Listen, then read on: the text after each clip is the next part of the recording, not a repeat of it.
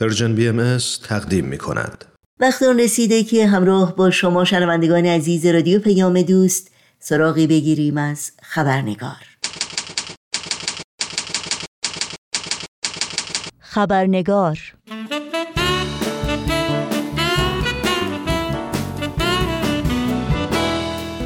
و ما تربیت معلم اصطلاحاً به یک دوره آموزش عالی یا دانشگاهی گفته میشه که هدفش تعلیم و تربیت معلمان و مربیان و تجهیز و آماده کردن اونها برای حرفه معلمی در سطوح مختلف یعنی از دبستان تا دبیرستانه. این دوره آموزشی اغلب نه تنها شامل یک سری خط ها، روندها و شیوه های آموزشی است بلکه دانش، نگرش، رفتار و مهارت‌هایی رو در اختیار معلمین قرار میده تا اونها بتونند وظایف خودشون رو که تعلیم و تربیت دانش آموزان و دانشجویانه به بهترین شکل و شیوه ممکن انجام بدند. نگاهی به ابعاد مختلف حرفه تربیت معلم و صفات و شاخصهای اخلاقی و اینکه یک معلم ایدئال و موفق چه توانایی ها و روی کردی میبایست داشته باشه موضوع گفتگوی امروز ماست.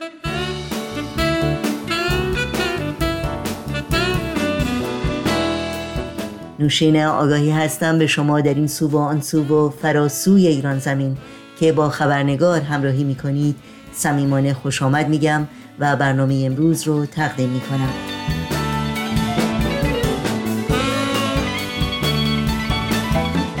میهمان این هفته خبرنگار خانم سوزان احمدی هانسن معلم، مربی آموزشی و استاد تربیت معلم هستند بیش از 17 ساله که در این زمینه خدمت و فعالیت می کنند و تمرکز حرفه ایشون دانشجویان و معلمینی هستند که به دو زبان اسپانیولی و انگلیسی تحصیل و تدریس می کنند.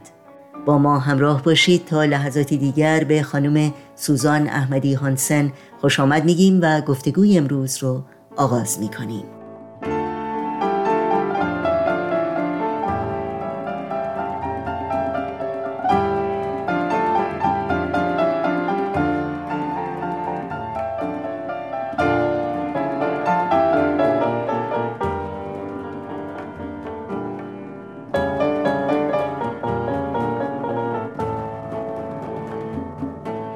خانم سوزان احمدی هانسن به برنامه خبرنگار بسیار خوش آمدید. ممنونم که دعوت من رو پذیرفتید و وقتتون رو به ما دادید. من خیلی خوشحالم که این موقعیت هست که درباره این موضوع خیلی مهم با هم صحبت بکنیم. خیلی ممنون از دعوت. خواهش می‌کنم. خانم احمدی هانسن همونطور که اشاره کردید امروز در مورد موضوع مهم تعلیم و تربیت معلم یا مربی صحبت می‌کنیم. که در حقیقت یک رشته آموزشی عالی یا رشته دانشگاهی هست. بنابراین اجازه بدین با این پرسش آغاز کنیم که به طور کلی تعلیم و تربیت معلم چه ابعادی داره و شامل چه موضوعاتی هست. اولا که تحصیل برای معلم هیچ وقت تموم نمیشه. درسته که مثلا ما میریم سه چهار سال دانشگاه و یه مدرک می‌گیریم. ولی واقعا معلمه یه رشته که تا وقتی که آدم وارد کلاس نشده معنی اون تئوریا رو نمی‌فهمه و نمی‌دونه که واقعا چطوری حقیقت چی هست تا وقتی که شروع کنه به تجربه کردن. ولی به طور کلی من فکر می‌کنم در سه جنبه باید یک معلم آماده باشه. جنبه اول محتوای درسی که باید بدم. اگه می‌خوام ریاضی درس بدم باید ریاضی بدونم. اگه می‌خوام خوندن نوشتن درس بدم باید خوندن نوشتن بدونم جوری درس بدم. جنبه دوم پداگوژیه. باید بدونم که مغز چجوری کار می‌کنه مغز چجوری یاد می‌گیره. الان تحقیقات خیلی بیشتری در این زمینه شده با دستگاه های جدیدی که هست که مغز رو می‌تونن نگاه کنن ببینن در حال درس خوندن یا یاد گرفتن مغز چی کار داره می‌کنه. اینی که اینم باید بدونه که چطوری یه فضایی درست کنه برای اینکه دانشجو یا شاگرد بتونه خوب اونجی که داریم درس میدیم و بفهمه و درک کنه. ولی به نظر من قسمت سوم یا جنبه سوم که از همه مشکل تره فهمیدن هر شاگرد به عنوان یه فرده. که من چطوری بتونم این شخص رو تشویق بکنم دعوتش بکنم که کنجکاو باشه و با این مطالبی که می‌خوام بهش درس بدم بهش نزدیک بشه. این این به نظر من خودش برای خودش یه, یه هنریه و یه علمیه که بتونم رابطه پیدا کنم با هر شاگردی به عنوان یک فرد. خیلی خیلی ممنونم.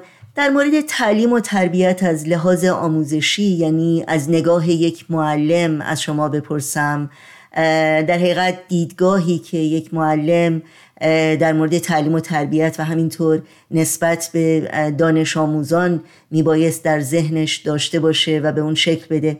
البته می‌دونم که شما در آمریکا تاثیر کردید و تدریس می‌کنید اما سالها در کشورهای آمریکای جنوبی زندگی کردید و در همین زمینه فعالیت داشتید. بنابراین در یک بود کلی و فارغ از تفاوت‌های فرهنگی و سیستم‌های مختلف تربیت معلم زمینه و یا بهتر بگیم زیربنای مشترک در رابطه با این موضوع چی هست و چگونه باید مورد توجه قرار بگیره؟ معلمی و تعلیم تربیت خیلی عوض شده. یه وقتی بود که معلم فقط تنها کسی بود که می‌تونست علم در دسترسی شاگردا بذاره درست؟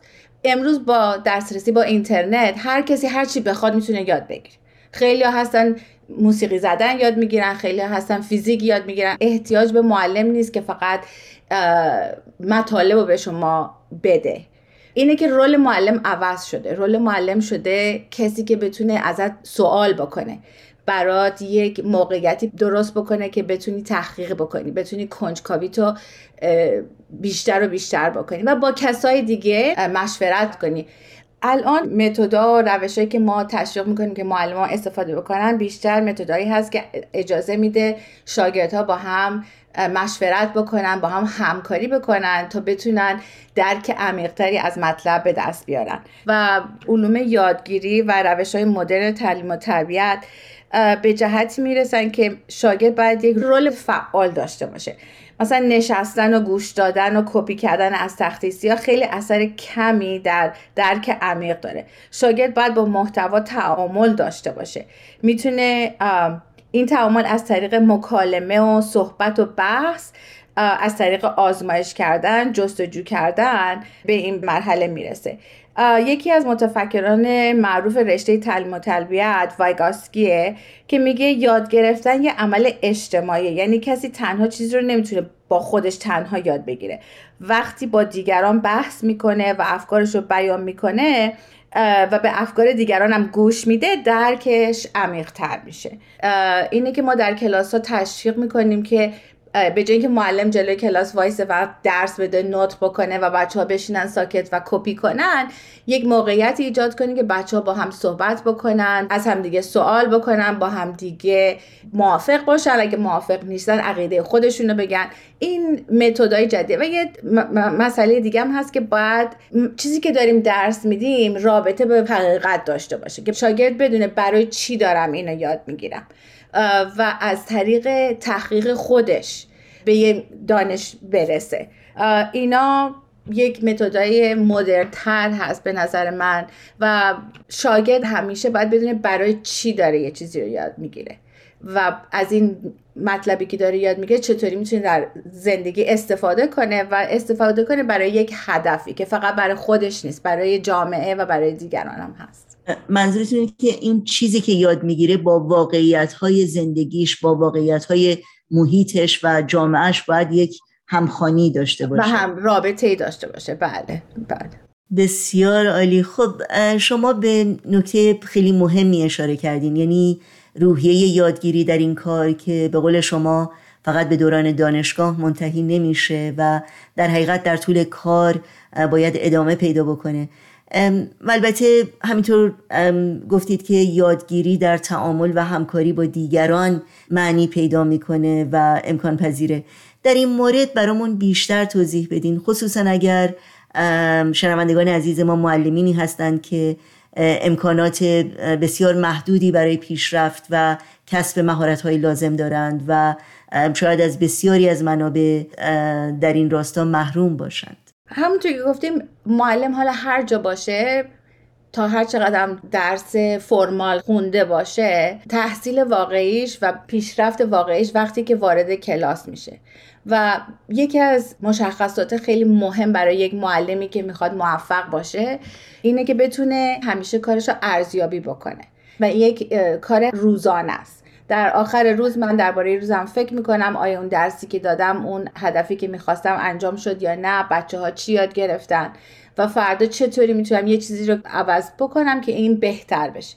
و این کاریه که معلم یک ساله یا معلمی که مثلا سی سال تجربه داره باید همیشه این کارو بکنه. اگه این کارو نکنه بچه ها میان و میرن و چیزی واقعا ممکنه یاد نگیرن. و این ربطی واقعا نداره که چند سال من درس خونده باشم. من از خود تجربه خودم می‌تونم یاد بگیرم و البته آدم همیشه داره می‌خونه کتاب های مختلف هست درباره روش های جدید. و یه طریق دیگه هم این هست که با کسای دیگه با معلم های دیگه که در همین رشته هستن با اونا مشورت کردن با اونا تجربه ها رو در میون گذاشتن و از همدیگه یاد گرفتن. معمولا معلمی مدت ها برای سالهای سال در همه جا مخصوصا در امریکا و در جاهای دیگه هم فکر کنم همینطور باشه. یک کار خیلی تنهایی بود. مردم میرن تو کلاسشون در کلاس رو میبندن و درس می‌دادن. ولی الان می‌فهمیم که مشورت و همکاری با معلم های دیگه بهترین روش پیشرفت معلمه. که من با شما مشورت می‌کنم. من این اشکال تو کلاسم دارم. شما چطوری باهاش رفتار کردین؟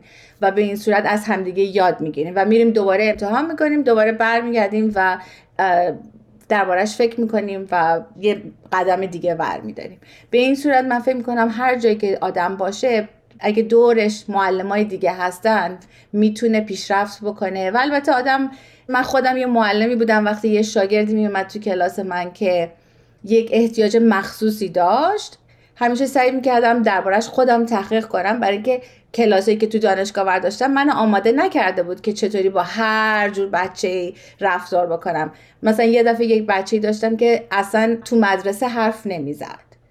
تو خونه قشنگ حرف می‌زد مادرش می‌گفت آی ببین این براش ضبط می‌کنم برات میفرستم. قشنگ بچه حرف می‌زنه ولی کلاس چهارم بود و هیچ وقت تو مدرسه حرف نزده بود. و من باش صحبت می‌کردم با سر به من می‌گفت آره من می‌خوام حرف بزنم. ولی این ترس و انگزایتی که داشت اجازه نمی‌داد که این بچه صحبت کنه. این که من مجبور شدم برم بخونم دربارش تحقیق کنم که من چطوری به این بچه کمک بکنم. و مثل این مثال ها زیاد خواهد بود. اینه که هیچ معلمی حتی اگه لیسانس داشته باشه مستر داشته باشه تحصیلش تموم نمیشه اونطوری. باید همیشه سعی کنه خودش رو آماده بکنه و یکی از مشخصات تعلیم تربیت که فرق داره با کارهای دیگه اینه که هر سال یه گروه جدید جلوی من میاد. کاری که پارسال کردم. و نمی‌تونم همونو کپی کنم امسالم بکنم برای اینکه هر بچه فرق داره و هر گروه بچه ها با هم فرق دارن. در مورد صفات اخلاقی که باید در یک معلم وجود داشته باشه برامون توضیح بدید و اینکه در حقیقت یک معلم موفق و ایدئال چه توانایی هایی رو باید در خود شکوفا بکنه؟ همون گفتم معلمی هم یه علم هم یه هنره. علمش رو میشه آدم تو دانشگاه یاد بگیره. ولی هنرش یه چیزی که باید آدم هر روز روش کار بکنه. و این هنر جنبه روحانی هم داره. برای اینکه وقتی شما با یک شاگردی کار می‌کنین باید این شاگرد رو به عنوان یک روح ببینید به عنوان یک فرد ببینید. و وقتی آدم فکر می‌کنه درباره یک معلم چه صفتهایی باید داشته باشه و چطوری باید خودش رو آماده بکنه وقتی آدم فکر می‌کنه به معلمایی که خودش داشته و کیا تو خاطره آدم هستن کیا تو زندگی آدم واقعا اثر گذاشتن همیشه آدم فکر می‌کنه به معلمایی که صبر داشتن محبت نشون می‌دادن و بیشتر از همه تشویق می‌کردن و یه چیزی در تو می‌دیدن که دیگران نمی‌دیدن و, و تو رو در تشویق می‌کردن که ادامه بدی. و به اضافه اینها به نظر من از صفت هایی که بسیار مهمه که معلم بتونه در هر بچه ای یک صفت مثبت ببینه. باید حتما بتونه هر شاگردی رو صفت های مثبتش رو ببینه. خیلی آسونه که آدم یه بچه ای رو ببینه و فقط توجه بکنه به چیزایی که نداره. آ این بچه نمی‌تونه بنویسه. این بچه انشاش بده. این بچه شلوغ می‌کنه. این بچه بچه های دیگر رو اذیت می‌کنه. خیلی آسونه که آدم این چیزا رو ببینه. ولی یه معلم که واقعا موثره و موفقه می‌تونه در هر بچه یک صفت مثبت ببینه و این صفت مثبت رو با بچه در میون بذاره و بهش بگه تو ببین تو می‌تونی این کارا رو بکنی و از اون صفت مثبت کمک بگیره که چیزایی که بچه باید یاد بگیره رو یاد بگیره. به نظر من این خیلی مهمه که یه معلم بتونه این استعدادهای بچه ها رو ببینه. حتی اون استعدادی که زیاد معلوم نیست. بعضی بچه ها هستن میان تو کلاس و همه چی رو دارن و خیلی آسونه که صفت های مثبت اونا رو دید. ولی اون بچههایی که یکم سختره مهمتره که آدم روی اونا بیشتر کار بکنه. و در هر بچه یک استعدادی ببینه و این استعداد رو تشویق بکنه اثر خیلی زیادی روی بچه داره. و کار معلم هیچ وقت در اون امروز و فردا و اون مدتی که با تو هست تموم نمیشه. بعضی وقت آدم اثر کارش رو الان نمی‌بینه. اثر کارش رو سالهای بعد می‌بینه که این شاگرد برمیگرده و میگه آ تو به من این حرف زدی من هنوز تو فکرم هست. آدم باید همیشه به آینده فکر بکنه و فکر کنه که این بچه مثلا پنج ساله 6 ساله ده ساله ده سال دیگه چطور آدمی خواهد شد و چطوری به جامعه کمک خواهد کرد و این هدف رو داشته باشه در تدریس روزانه.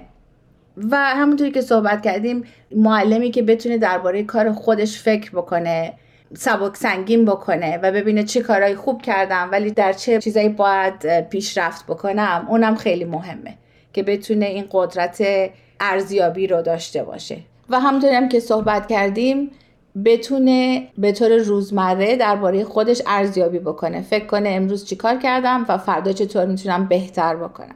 به نظر من این دو سه چیز از صفات خیلی مهمی هست برای یک معلم که این چیزا هم تو دانشگاه نمیشه یاد گرفت. این یک کاریه که آدم هر روز باید درباره خودش و اعمال خودش فکر بکنه و یه مسئله هم که درباره صحبت نکردیم مسئله تعصبه.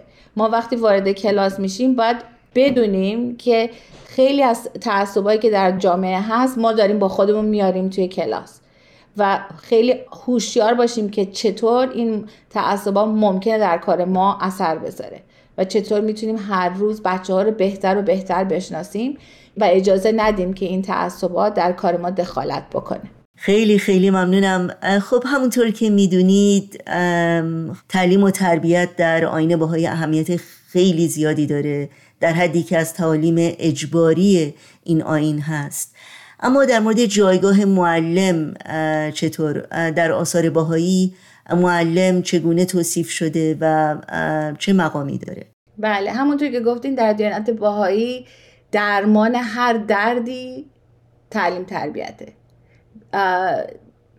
راه حل برای هر مشکلی که می‌بینیم در دنیا تعلیم و تربیت جامعه است.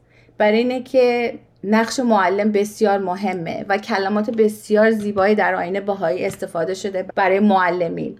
مثلا در یک جا میگن که اعظم خدمات درگاه کبریاست. یعنی بهترین خدمتی که ما می‌تونیم بکنیم اینه که در این حوزه تعلیم و تربیت باشیم. در جای دیگه میفرمایند جاذب الطاف و عنایت حضرت رحمان. یعنی خیلی به خود آدم کمک می‌کنه که در این در این رشته خدمت بکنه به جامعه. برای من به جز این کار کار دیگری نمی‌تونم. حالا در هر جهتش باشه برای خودم شخصا نمی‌تونم خدمت بیشتر بزرگتری را از این برای خودم ببینم. اینه که در جنت باهایی مقام معلم بسیار بالاست مثل عبادت و جاذب الطافه. همراهان عزیز خبرنگار گفتگوی ما با خانم سوزان احمدی هانسن ادامه داره. پس هفته آینده همین روز و همین ساعت با ما همراه باشید و این گفتگو رو از رادیو پیام دوست دنبال کنید. دل تیه سبز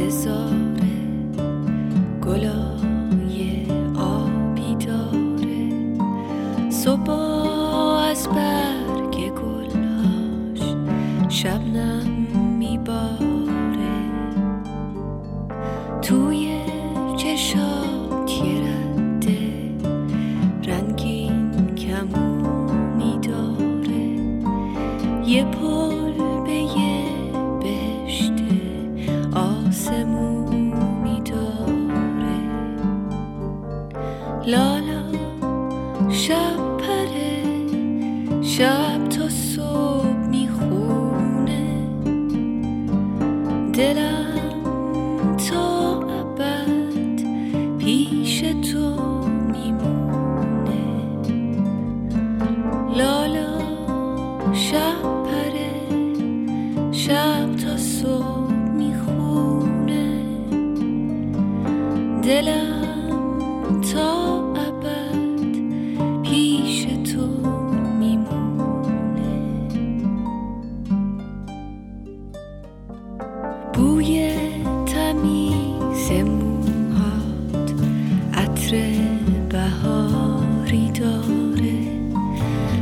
دستا توی دلم بنفشه میکاره. حرفات یه کتابه عکسای رنگی داره. هر روز یه قصه و یه حرف تازه داره.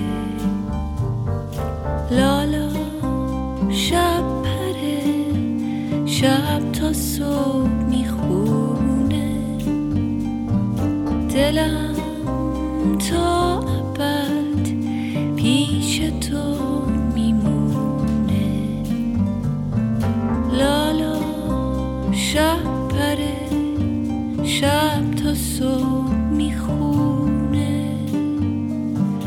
دلم تا ابد پیش تو